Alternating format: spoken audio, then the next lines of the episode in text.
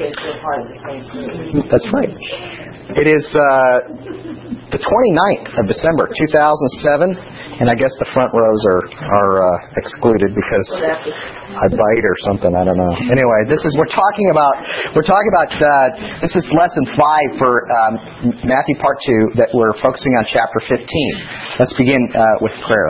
Our Father, we do thank you for the time that we can spend together. I thank I thank you for each one in this room and for those listening, Father. I thank you for brothers and sisters who love you.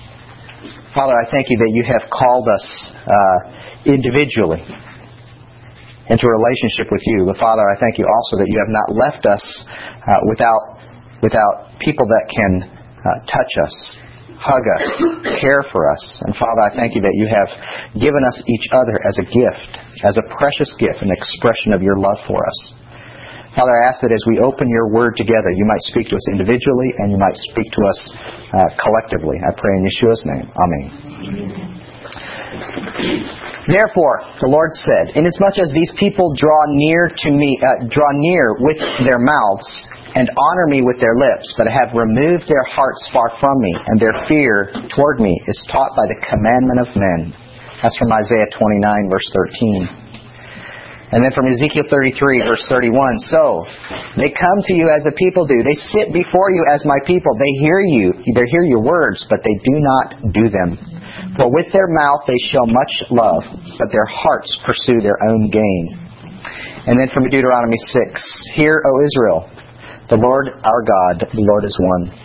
You shall love the Lord your God with all your heart, with all your soul, and with all your strength. Um, and our focus today is uh, looking at tradition versus commandment.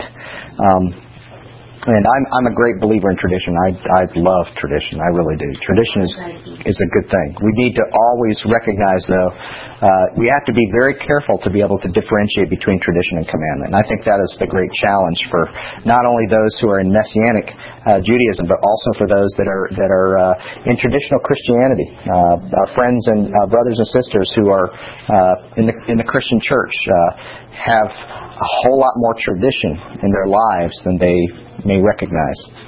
Uh, last week in lesson four, we looked at a couple things, and I wanted to focus on one uh, because it bears uh, it bears some fruit in, in this week's lesson as well. We saw the feeding of the five thousand, and we saw that the numbers being used were significant in some way. Um, some people think it's stretching it to try and draw draw, you know, mystical meanings or whatever else from these numbers. Uh, um, I simply I simply offer it as a uh, as an extra, uh, as a read it for what it says, but does it somehow imply something else? Um, uh, kind of isn't that neat the way it all adds up, kind of thing. Um, we also saw Yeshua walking on the water. Do you remember with walking on the water why that was important? Why is it important to walk on water? It's a phrase used in English today. What? That guy thinks he can walk on water. Well, what is it? What am I saying when I say that? Supernatural. More than supernatural. Thinks he's God. Thinks he's God. That's right. Why? Because only God can. He defies the laws of gravity. Floating and levitating. No, no, that's not what it's talking about. It's talking about walking on water. Why is walking on water more significant than levitating or flying through the air?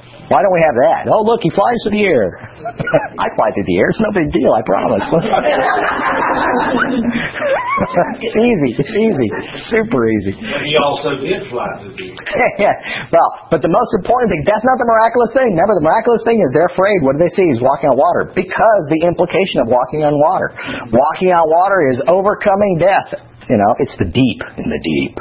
It's over. It's doing only what God can do. And actually, Scripture records. We looked at it last week. Only God can walk on the waves. Period. Done. Done. No one can walk on water but Him. Period. Uh, this is amazing. So they see Him as Messiah. It's a messianic sign to them. It's it's a dramatic messianic sign to them that He can walk on water. He's more than just a prophet. He's more than just uh, He's more than just Messiah. Even but it is a messianic sign to them. Um, react though to the fact that he also allowed Peter to walk on the water. that's true. That's exactly right. How is that possible?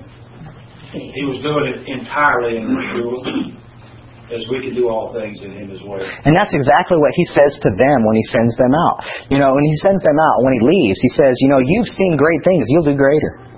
What? I thought it was all about saying you were Messiah. Now I'm going to do greater things? What's that going to say about me? It's going to say nothing about you. Hopefully, it's going to say much about him. Yeah. Yeshua not only walked on water, but there was a storm while he was. That's right. Yeah, on calming the storm. Yeah, you know, having having the command of nature. He wasn't calming the storm in this instance. He was walking through the Through the storm. Good. on water. Yeah, absolutely. Good. Very good. Um, when we look at chapter 15 now, we have some implications, some suggestions. Do you remember in Acts chapter 10? Excuse me, in chapter uh, 12, Acts. In Matthew, chapter um, 10, uh, where he gets ready to send out his disciples. And he tells them not to go, not to go to the cities of the Samaritans or Gentiles, but only to go to the lost sheep of Israel. And and those who are not Jewish, actually, it doesn't matter. Anybody ought to feel a little bit uncomfortable with that. He's a discriminator. Uh, well, we get a suggestion, a hope, which we see borne out in Acts chapter two, that that that, that is a uh, that there's a reason other than discrimination for him doing this. And in fact, this extension of the gospel, the good news message of repentance and following him as king, is in fact going to be offered to Gentiles. Uh, we see it we see it in the in the in the prophets, but we don't see Yeshua speaking much of it. And in this chapter, we do see hints of it. Uh, let's go to chapter 15, verse 1. We'll look at the commandment of men here. Matthew chapter 15, verse 1.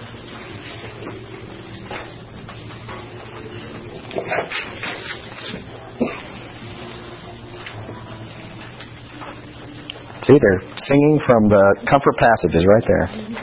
Then the scribes and the Pharisees, who were from Jerusalem, came to Yeshua, saying, Why do your disciples transgress the tradition of the elders? For they do not wash their hands when they eat bread. Okay? Uh, we talked briefly about this last week. They do not eat, wash their hands when they eat bread. Um, it's very important to have a clear understanding of the discussion here.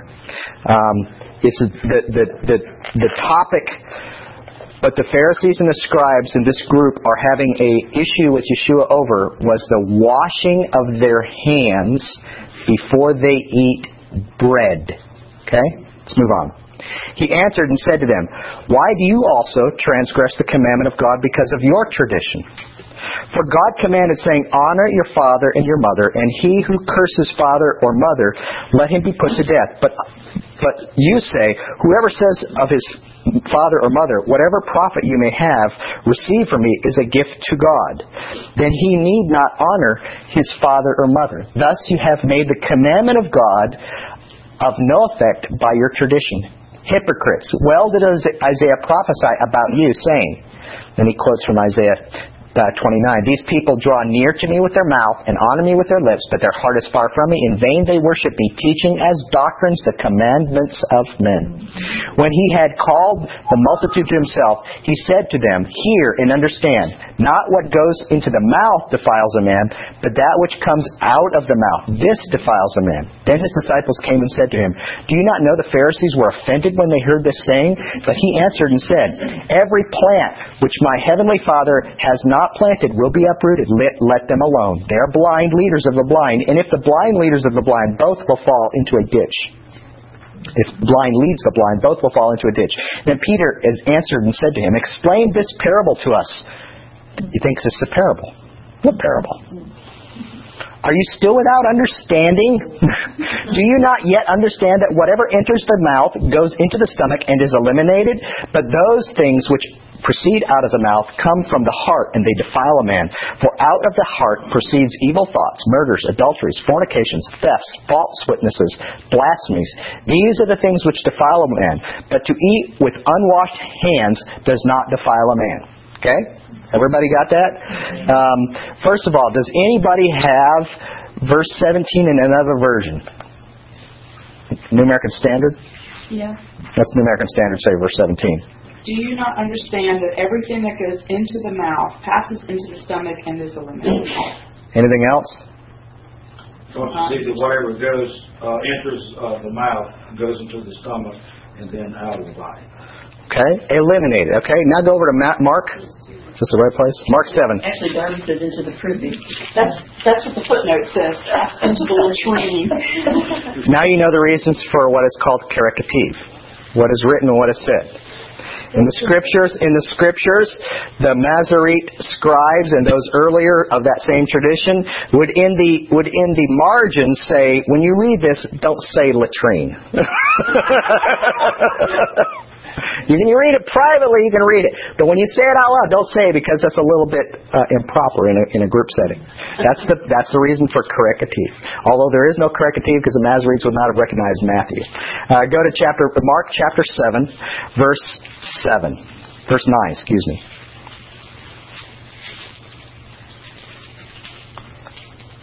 This is the same account. Is it not? It is. Actually, go up to verse uh, 5. Then the Pharisees and scribes asked him, Why do your disciples walk not walk according to the tradition of the elders, but eat bread with unwashed hands? Why am I saying? Why am I emphasizing bread? He answered and said to them, well did Isaiah prophesy of you, hypocrites, as is written. Then he quotes from Isaiah chapter 29, verse 8. For laying aside the commandment of God, you hold the tradition of men. Washing of pitchers and cups, and many other such things you do. Okay, this is something additional that we read in Mark, right? He doesn't mention that in Matthew. He said to them, All too well you reject the commandment of God that you may keep your tradition. For Moses said, Honor your father and mother, and he who curses father or mother, let him be put to death. But you say, If a man says to his father or mother, Whatever profit you may have received from me is korban, okay, now we have additional word, and now we know exactly what's being discussed. It's a tradition called korban. That is a gift to God. Then you no longer let him do anything for his father and mother, making the word of God of no effect your tradition which you have handed down, and many such things you do. We actually have some additional information here in Mark that makes this a little bit more clear. What is korban? What's, what is this practice of korban? And the, the practice of korban, the Pharisees were just really good at tithing as well. We're going to see in Matthew chapter 23. They're really good at tithing. They tithe things they don't have to tithe. I thought you had to tithe everything. Well, that's another another myth brought to us theologically that we shouldn't have. only certain things are tithed, and only certain people tithe, and only only so much is tithe, and it's not ten percent. Just so you know. But what is what is this uh, issue of korban? It's very similar. It's I want I want to dedicate something to the Lord. So if I dedicate it to the Lord, I'm free to use it as being dedicated to the Lord. How's that work? Well, uh, just like when you went to make an offering in the temple you made the offering, and depending on the kind of offering, what'd you do with it? You ate it. You benefited from it. You shared it with the with with the priest, but you ate it. Yes, it was a meal. It was a it was a it was. I know there's a lot of people don't know that, and it's, it's just you know most of the offerings were eaten by the people who offered them. Uh, so you benefited from it. So in the same way, I'm gonna benefit from it. So I'm gonna make this korban. I get to use it. I'm sorry, you can't have that really nice couch. I'm making it korban. It's dedicated to the Lord. When I'm dying, when I when I'm gone, it'll be it'll be for the priest to use. You can't have it. And so what they're doing is they're actually keeping from caring from those who are their responsibility to care for by making it korban. That's the tradition that they're using. Anything you want to call korban, you can, even if it doesn't end up in the temple. You can call anything you want as korban, and you don't have to share it with anyone else. Seems kind of calloused, but it's a tradition. It's a valid tradition that they were holding. Valid for them. Excuse me. Well, going back to the traditions, actually, when it starts, the Pharisees say tradition of the elders. Yes, they do. Talmud.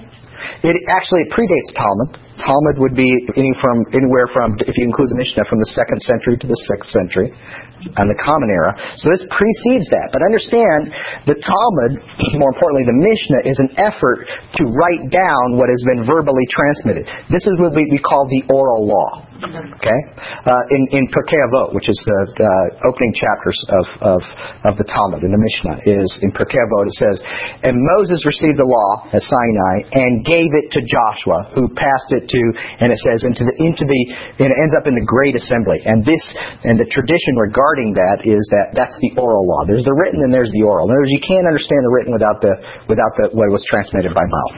Okay, And, and it's equal to. uh, it supersedes even. Oh, really? Yeah. And and so the Pharisees could see that it was sort of a, an equivalent, but it came out of Yes, law, absolutely, the written law. absolutely. Um, boy, this is a long discussion. Uh, but let, let me just say this: what, what we're using when we say tradition and whatever else, if we were going to take this into a modern parlance of, of speaking uh, to Jewish people, we'd say it's halakha. It's a, it's, a, it's a practice, how you do it. Halakha means how you walk. So how you walk out what you read. So that's how they, and, and believe, believe me, I, I, I am not one who says oral law, ooh, bad. And the reason why is because the oral law, actually, there's a lot about, about the law of God that we have no clue of how to do except by how it's been taught to us to do. Well, in this scripture, I'm trying to do what you're doing, and that's look at What is, that's right. Exactly. And so what we need to do is, and this is why it's very important to understand when Yeshua follows certain halakha, we need to find out why. And his halakha is always going to be on the side of what is merciful and loving to my brother and sister. Not a change in the law. See, this is the biggest problem with our reading of scriptures that are translated from other languages. We translate law as one word. In the, in the, in the, in the apostolic scriptures, there's five or six different laws being spoken of by the word nomos. It's not all talking about the law of God equally. We're talking about the traditions of men. The traditions of men, that's right. Well, first of all, anybody know in, in Ephesians chapter 2, you know where it says the law, the ordinances were nailed to the cross? What ordinance was nailed to the cross? And what are you implying when you say that? The separation between Jew and Gentile. No, no, you're getting the right answer. What's the wrong answer? the Torah. The Torah, the law, the law. Well, in the Greek, it's the word dogma. That's dogma? Dogma is man's tradition. it's man's law. Well, that's not the way the translators put it in there. Why? Because it fit quite nicely with their theology. All that Jewish stuff got nailed to the cross. Right? That's right. No, that's exactly what's going on. So, uh, to be fair, we got tradition on two sides here that are that we are walking through a minefield. it's and don't just count things off. Don't just write it off. Well, that tradition doesn't really matter. Be very careful what traditions you exclude or include. You, it, again, it's like walking through a minefield. How can I know? It's very difficult. Very difficult. There's some valid things to the very tradition that Yeshua is bringing up, the washing of hands before you eat. There's some extremely valid points, biblical points. What did the priests have to do before they served? That's right. They were immersed first, ablution, immersion. They they went into the laver. They dipped them whole selves down into the laver, right? But then they also, if you look at the laver, go to the Temple Institute sometime and look at it. What is what does it look like in the second temple? It looks like a big tank with faucets all around it. How does that work? Because they wash their hands and their feet. That's what they were told to do, wash their hands and feet. So they wash their hands and their feet. Well, if it's good enough for the priests before they serve God, put bringing something into the temple, why would you not want to wash your hands before something bringing something into the temple of God, your body? See, the temple of God, your body, is not a Christian theology, it's a Jewish theology, predates it. Your body is the temple of the Holy Spirit. Well, that's do you understand how that tradition makes a little bit of sense, doesn't it? That's not wrong, is it? Is it? Yeah. Well, but his disciples didn't do it at all. Scientifically, it's a good re- good idea. Well, yeah. And before you eat it, Absolutely. Scientific science aside, we're talking tradition. Science aside. You sh- yeah. Well, it must be a tradition. Everybody was raised with their mama telling them, wash your hands. That's right. That's right. Do it with a pitcher of water, and you have to put the water in the pitcher. and- Two handle pitcher, two handle pitcher, two handle And pitcher. you gotta do it three times. It's a very good. It's actually. It's. Let me just. You know, before we before we get off on these people, it's a very good tradition. Mm-hmm. Yeshua's disciples didn't all do it. Why didn't they all do it? Excuse me. I'm wondering where it is that you're going with all this. Okay. Well, uh, maybe nowhere. I don't know. Um, it's a very good tradition. However, in the first century, not everybody kept the tradition. Only certain groups, and the Talmud does tell us about this. Uh, there's there, there's the there's the common person, the common person, uh, the country folk, the bumpkins. They didn't do this. Only the pious did this. Today, if these- there are these refract Galileans. Galileans. Oh, and what does it say right there at the beginning of Matthew? What does it say? From, and, and Mark, it says from Jerusalem. Mm-hmm. Lo- And David Stern does a very good job, and I don't agree with all of David Stern's translation, but he does a very good job in a complete Jewish Bible where he oftentimes takes the word Jew and says Judean, because that is that's the point being made. We have a we have a north-south issue going on here.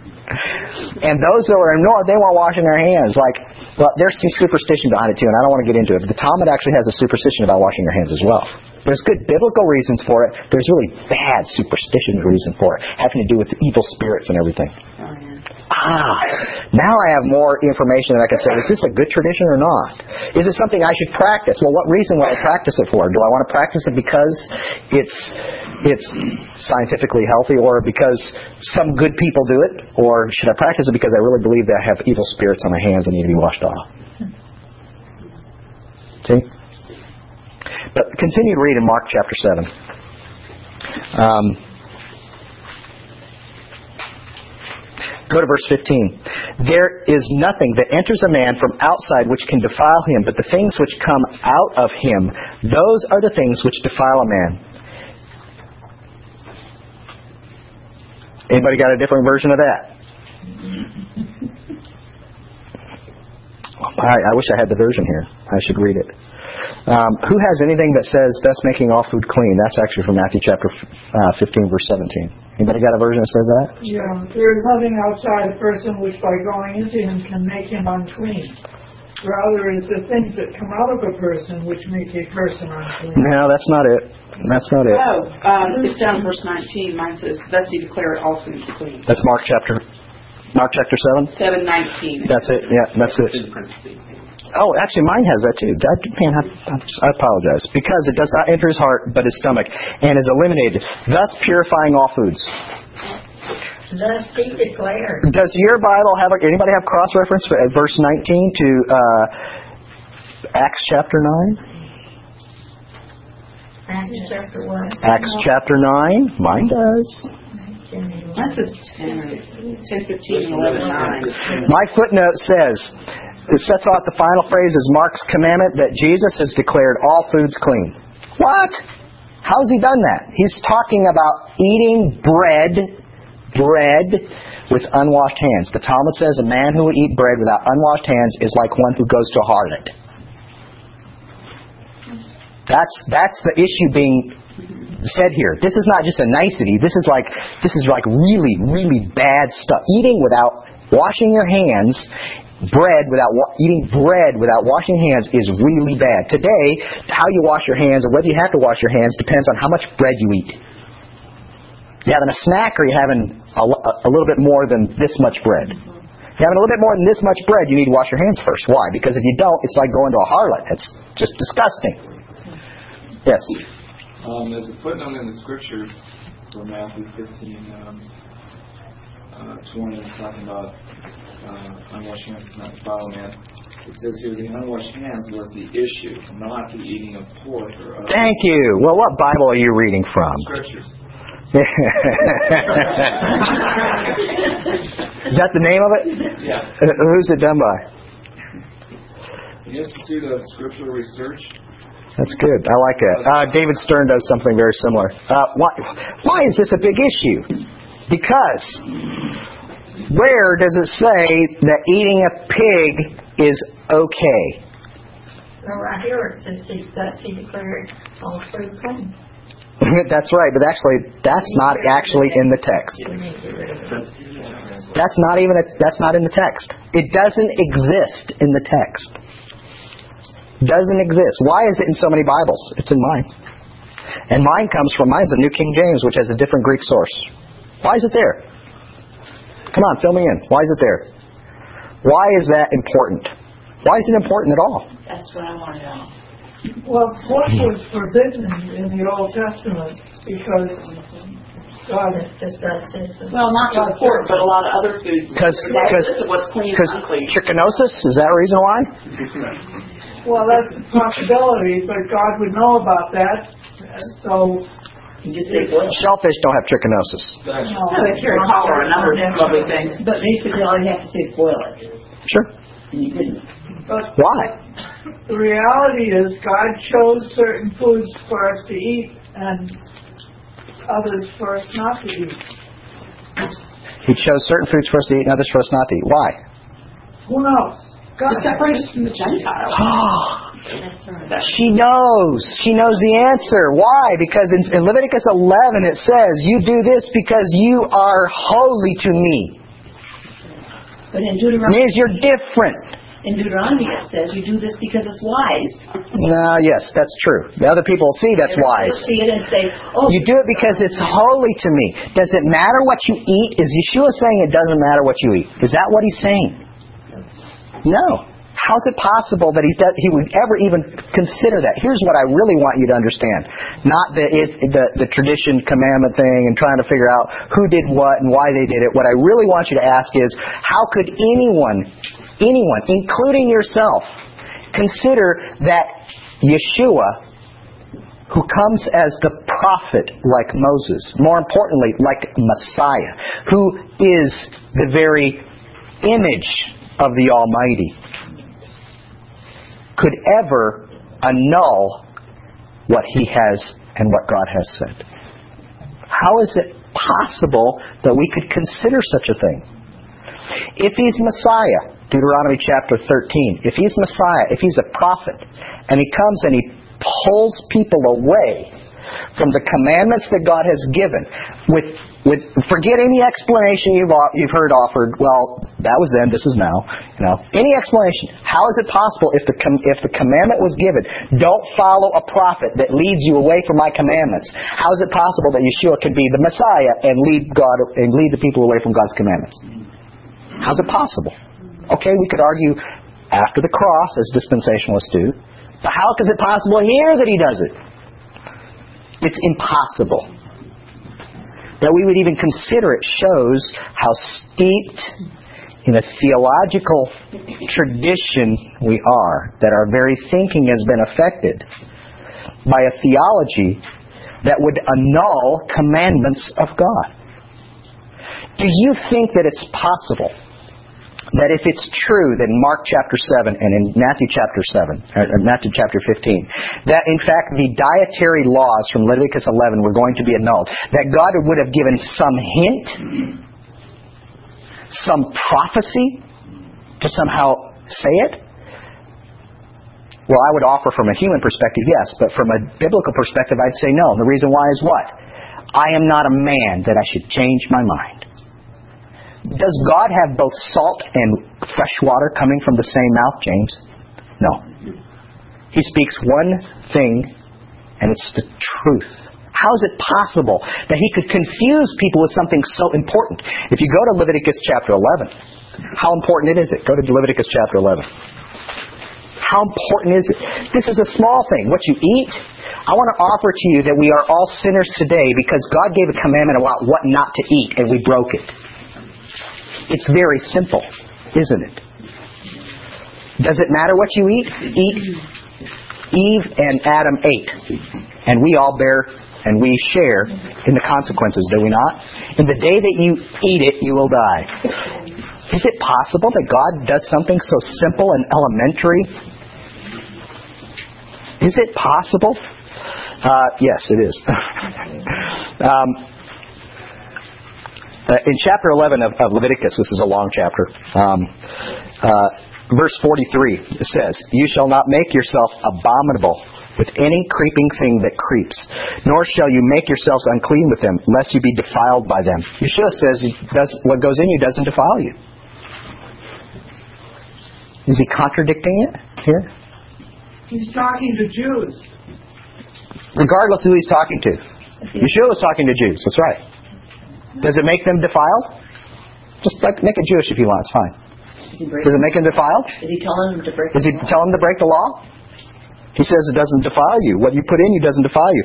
For I am the Lord, verse 44, for I am the Lord your God. You shall therefore consecrate yourselves, and you shall be holy, for I am holy. Oh, second, second Peter, or first Peter.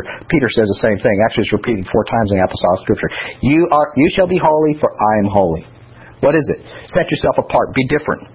I am the Lord who brings you up from the land of Egypt to be your God. You shall therefore be holy, for I am holy. This is the law of animals and birds and every living creature that moves the, in the water and every creature that creeps in the earth, to distinguish between the clean and un- unclean and clean, between the animal that may be eaten and the animal which may not be eaten. Food or not food. That's it. Food or not food. You know, kosher, I'm not talking kosher. I'm talking what's food and what isn't food. We use the term, you know, bring something kosher. we talk about our own egg. Uh, but it's actually not about kosher. It's about whether it's food or not food. Is it food or not food? Yeshua's not saying you can eat any kind of food you want, or you can call anything food. What he's saying is, what is it that makes the heart unclean? I know that you have commanded me not to eat this fruit from the tree, but I'll eat it anyway. What defiled her, the food or the decision? That's the point. That's right. And that Yeshua is not just saying eat anything you want. he's talking about eating with unwashed hands anyway. But he's not saying eat anything you want. What he's saying is obey God, not man. That's it. It's very simple. Yes. Okay, could you repeat the main point again? Oh man, I can't remember now. I've been waiting for it, man. Well, maybe I'm not there yet. Go to Daniel chapter one, verse. Daniel chapter one, verse eight. This is the main point.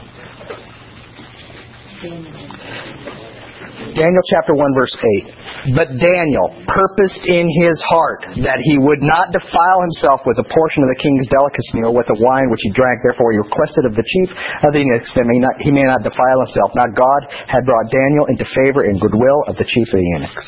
That's it. Purposed in his heart.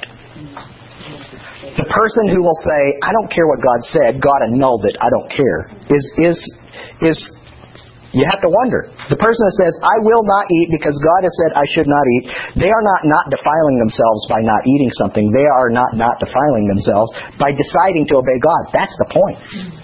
And Yeshua makes that point. It's out of inside out that produces defilement. What comes from inside a person is what defiles them. It's the decision. It's the decision that defiles them the food itself or the things that they put in their mouth are not the things. It's not about disease. you know, it's not about being ab- abominable because you've put something abominable in your body. It's about deciding whether you can obey God or not. That's it. It's very simple. Unfortunately, we've built a tradition, theological tradition, based upon these verses. We've added words to Scripture in our translation to create an, an opinion theological opinion. Acts chapter 9 is another one.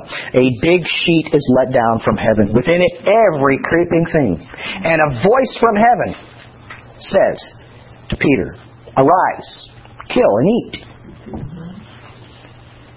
And from that, which is the first place people go when you tell them, by the way, I, I eat kosher. They go, well, what about Acts chapter, Acts chapter 9? What about uh, what about this? And Matthew chapter and Mark chapter seven. Excuse me, that's the other one. Matthew chapter fifteen. Uh, I'm saying Acts nine. That's Acts ten. Acts chapter ten and eleven. Um, what about that? And I say I go to Acts chapter ten and I say, what was Peter's vision about? And they go, it's about you can eat anything you want now.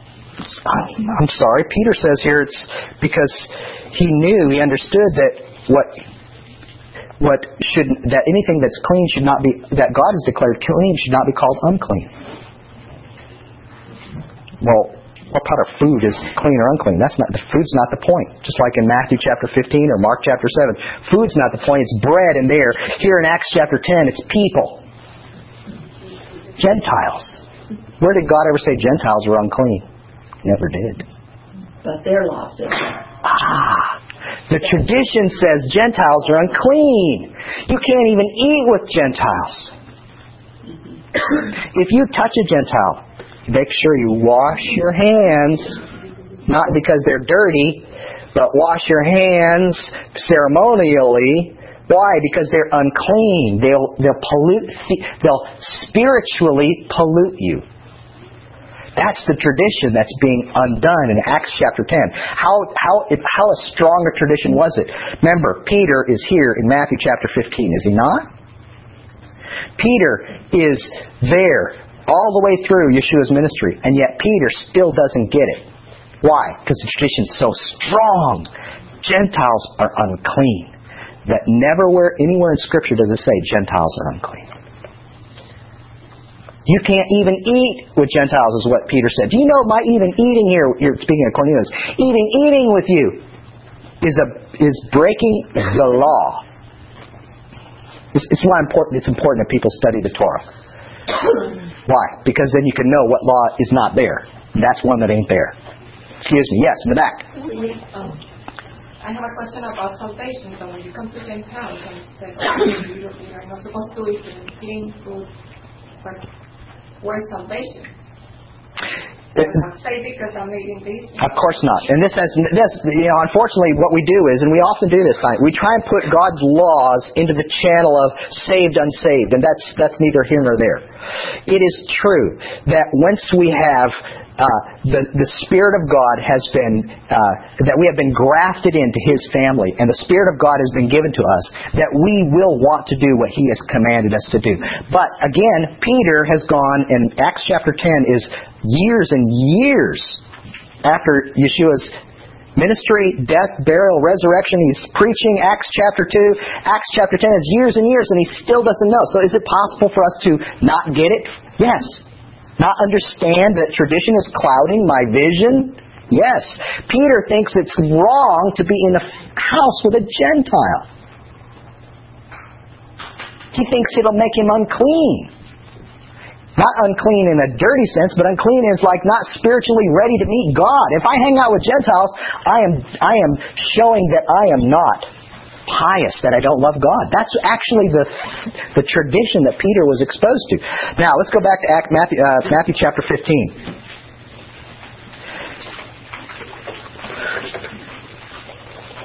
Rick, I have one more. Okay. Uh, Maybe. Luke- In Luke, uh, eleven forty-one, Yes. again, I, I see the word, all things are clean for you. All things are clean for you. Right. Uh, go to Isaiah 60, uh, was it 64? Um, it's where it's talking about the new heaven and the new earth. And it talks about those who eat mice are abomination. Obviously, all things aren't clean then. Why are they? Why are they? That's actually in. And more importantly, go back to the, my my basic theory. How is it possible that we consider Yeshua Messiah if he said what people are saying he said? Well, that's It's not. It's not possible. He's a sinner. I want you to read, please, Luke eleven forty-one, and tell me how it should read. Uh, well, I can't tell you how it should read, but what I can tell you is it can't possibly read what it says. What you what what, what people are saying it says. Well, this is the American Standard. Luke 11, Eleven forty-one. 41 says, uh, But rather give alms of such things that you have. Indeed, all things are clean to you. Um, oh, it's talking about the washing of the cups. Mm-hmm. Yeah, um, the washing of the cups or whatever else. Where does it ever command us to wash cups? There is a place where we're told to wash wash things. Yes. The inside of the outside of a cup, right? The inside of the outside of a cup. Up in thirty-eight, it says, First he saw this and was surprised he had not first ceremonially washed before the meal. Right, right. It's the- same issue. It's actually the same issue. No, that's why I want you to break it down. What- When he says all things, all things are, are clean to you, he's not. He's not talking about. Again, he's not talking about you can eat anything, touch anything. That's not at all what he's saying. What is he saying? He's saying that it, that that their tradition with regard to this the way that they had to wash, there's a ceremonial way of washing. It's not just talking about if something falls in something from uh, from Leviticus. If something falls in something, you can't. You have to wash it. Or if you touch something unclean, your clothes need to be washed, or whatever else. It's not talking about that. It's talking about it's talking about the ceremonial washing that has to do with with every time you pick up a cup has to be washed in this way. That's a tradition. You can't use a cup that's been used with milk, with a cup that's been used with Well, meat. that's a later tradition, but yes, similar similar thing. Uh, if you if you know anything about about about uh, um, about glatt kosher separation of meat and dairy, it would be it's that's not the tradition. That's not Talmudic, but that that's a similar idea. Well, I can't let anything that has had meat or anything that has had dairy be associated with meat in any way. Keeping those separate. That, that's a separate tradition, but it's a similar idea.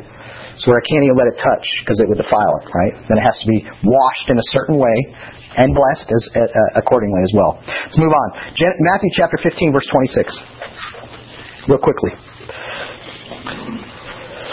This is he's out. He's in. He's in. He's in uh, Sidon, Tyre and Sidon, region of Tyre and Sidon. He is actually away from Jewish quarters. He's actually in Gentile area. Okay, and this woman comes up to him, and and uh, and urges urges her uh, to, to to heal her, her daughter who's demon possessed. And and her, his disciples sent her away, and he answered her said, "I was not sent except to the lost sheep of the house of Israel." This is the same thing that he says earlier in Matthew to his disciples. Then she came and worshipped and said, "Lord, help me." But he answered and said, "It is not good to take the children's bread and throw it to the little dogs." Again, we, uh, is discrimination? No.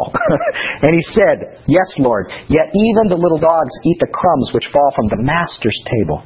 Then Yeshua answered and said to her, "O woman, great is your faith. Let it be as you desire." And her daughter was healed. This, you know, her recognition is is who Yeshua is. You're the master. You can heal her, and I'm nothing. Which is in that the thing that we should all approach him with. I'm nothing. Can I have not even the scraps that come from your table? And I would offer, and this is exactly what Yeshua says in other places, speaking of those who were not of the house of Israel or were not born Jewish. Earlier, he's, or later on, he says, "They, I, I can see the table." Abraham, Isaac, and Jacob, and seated, seated around the table are those like this woman, not just the scraps seated at the table full members. This is an illusion. An illusion to something we are not going to see until Acts chapter 10. Well, actually, when he closes Matthew, he, the great commandment is to all nations. all nations. And it brings in those prophecies from Isaiah where it speaks about, and the Torah, the law shall go forth to all nations from Jerusalem.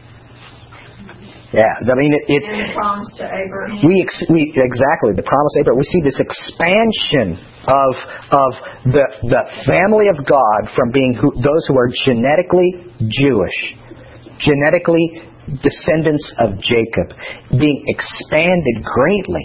But we don't. We only see hints of it now in the in the Gospels. Only hints of it. Uh, another place we see it is in this bread for Gentiles. I've, I've given you again. This is a, looking a little bit deeper, but the four thousand. He feeds five thousand in chapter fourteen, and in chapter fifteen, or is it chapter? Uh, it chapter fourteen? Yeah, and four thousand here. Probably two or three times that many. They're only counting the men. That's right. They're only counting the men. But why 4,000? Here's an interesting. Why the 4,000? Uh, first of all, it talks about the. Ba- I give you those little things. Baskets. The baskets in chapter four. Uh, chapter earlier, the 5,000 or feeds the 5,000. Those are called uh, kofinos. And it actually is a it's a it's a Jewish identifiable lunchbox. Put a Star David on a little lunchbox. That's what it is. Okay. No one ever used them. Just Jewish people used them because it was a special place to keep bread. Okay. So he talks about the baskets there. Whereas in chapter uh, this chapter he talks about uh, uh, in, where he feeds the four thousand. It's spurious. The baskets are and it's it's a Gentile name. And this this idea also we see the seven seven baskets left over seven baskets left over. We saw 12 baskets left over earlier right? With the feeding of the 5000 there are 12 baskets left over. With the feeding of the 4000 there's seven baskets left over. And the seven is is is the seven times 70 is the 70 nations. I mean that's just a way of looking at it. Again that's not the may not be the principal teaching here. It's just something deeper. Maybe maybe not. I don't know. I do think I know clearly in in in, in, in the healing of the uh, the woman at Sidon uh, that there is a there is a clear picture of Gentiles being included, being included. Going back again to this whole issue of of uh, tradition versus uh, commandment. Uh, we, we in this congregation, made up of Jews and Gentiles, we recognize one in Messiah. We are doing something that that mere, mere hundreds of years ago, in nice Presbyterian Geneva, would have earned some of us, not you maybe, but me, being burned at the stake. I'm not talking about ancient Roman Catholics. I'm talking about nice, sound Presbyterians. Presbyterians.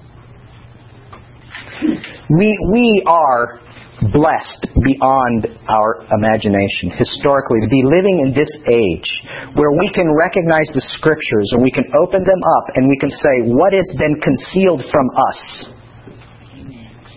what has been concealed from us by evil men and passed down by traditions of men that obscures the truth. And what is the truth? From Ephesians chapter 3, this is the mystery of, of Messiah. Jew and Gentile one. Instead of making all Jews who come and and and and accept Yeshua, instead of up until now requiring that they renounce that they are Jewish at all, renounce the very Torah of Moses, commandments of God, renounce the keeping of Passover, renounce the keeping of Sukkot and all the festivals. How is it that we in this day can be so oblivious to this history? And you need to understand, our our our our task is difficult because our task we have been given much, but our task is to sort through theology and tradition and discover what part of our theology is tradition that was handed to us by the same people that renounced all things Jewish and required the renouncing of all things Jewish. Whether one eats pig or not is whether one is Jewish or not in these people's minds. And that's exactly why the translator notes deal with it this way. It's the re- very reason why theologically we have annulled whole portions of scriptures because it was Jewish. It could be identified as Jewish. Isn't it amazing that God, it did work just like God said in Leviticus chapter 11, among other things. In Leviticus 11 it says this will be an identification. You will be identified. You'll be sanctified, set apart different. Why? Because you eat differently. You wear different clothes. You eat differently. You pray differently. You worship a God who's different. You look and act differently from everyone else. In other words, just what God said would happen, happened. And what happened is people who claimed to know Messiah said, but we don't want to be like them. Those things that identify them differently, we want nothing to do. How do they do that? They go through their Parker pen through Scripture and they start crossing out verses.